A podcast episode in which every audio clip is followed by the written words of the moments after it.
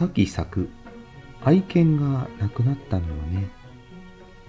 愛犬オスが亡くなった。16歳と4ヶ月と16日。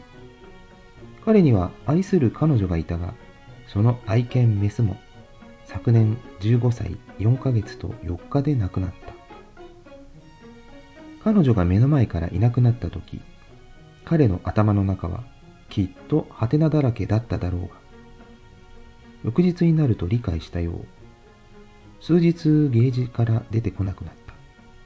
でも少しずつ顔を見せてくれるようになり以前より甘えてくれる素直なワンコに変身していった。そしてその半年後に亡くなった。生かされてる命を精一杯輝かせた彼は命を全うした。彼が使っていたゲージクレートはもうない。けれどリビングや腰高窓に鼻をすりつけた鼻水付きの跡がまだくっきりと残っている。ああ確かに彼はこの世に存在してくれたんだなぁと幸せな気持ちになる。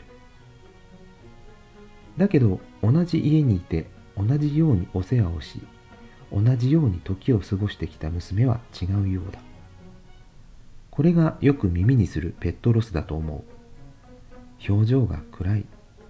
声にも張りがない。食欲がない。何もしたくない。仕事もやりたくないよ。とよく涙を浮かべている。私ができることを考える。寄り添い見守る。これだけだ。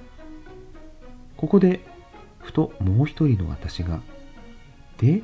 私はどうなの？眠れてるの？大丈夫？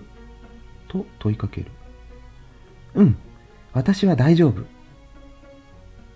ん？大丈夫？このフレーズ、危険なフレーズ。私が大丈夫ばかり話すときは、ちょっと無理をしてるとき。だともう一人の私が気づかせてくれた。たまに飲んでいたビールも冷蔵庫にあるのに手をつけていない。飲もうと思えない。落ち込みがあるよう。なので娘に寄り添い見守るではなく、共に愛犬を亡くした者同士、この方法と決めずに私たち親子がその時感じたことを大切に新しい生活スタイルを作り上げてみようと思った日曜日の朝でした。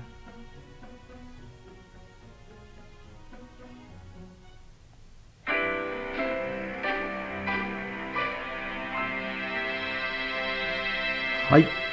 日常にある幸せでのさきさんの作文、朗読させていただきました。愛犬を見送ってからもうすぐ1年ということで、供養の気持ちを込めてみました。あんこのことはもちろん、娘さんのこと、ね、自分よりも周りの方をね、気遣っているさきさんのお人柄を感じるような文でしたね。天国に召されたワンちゃんに届きますように。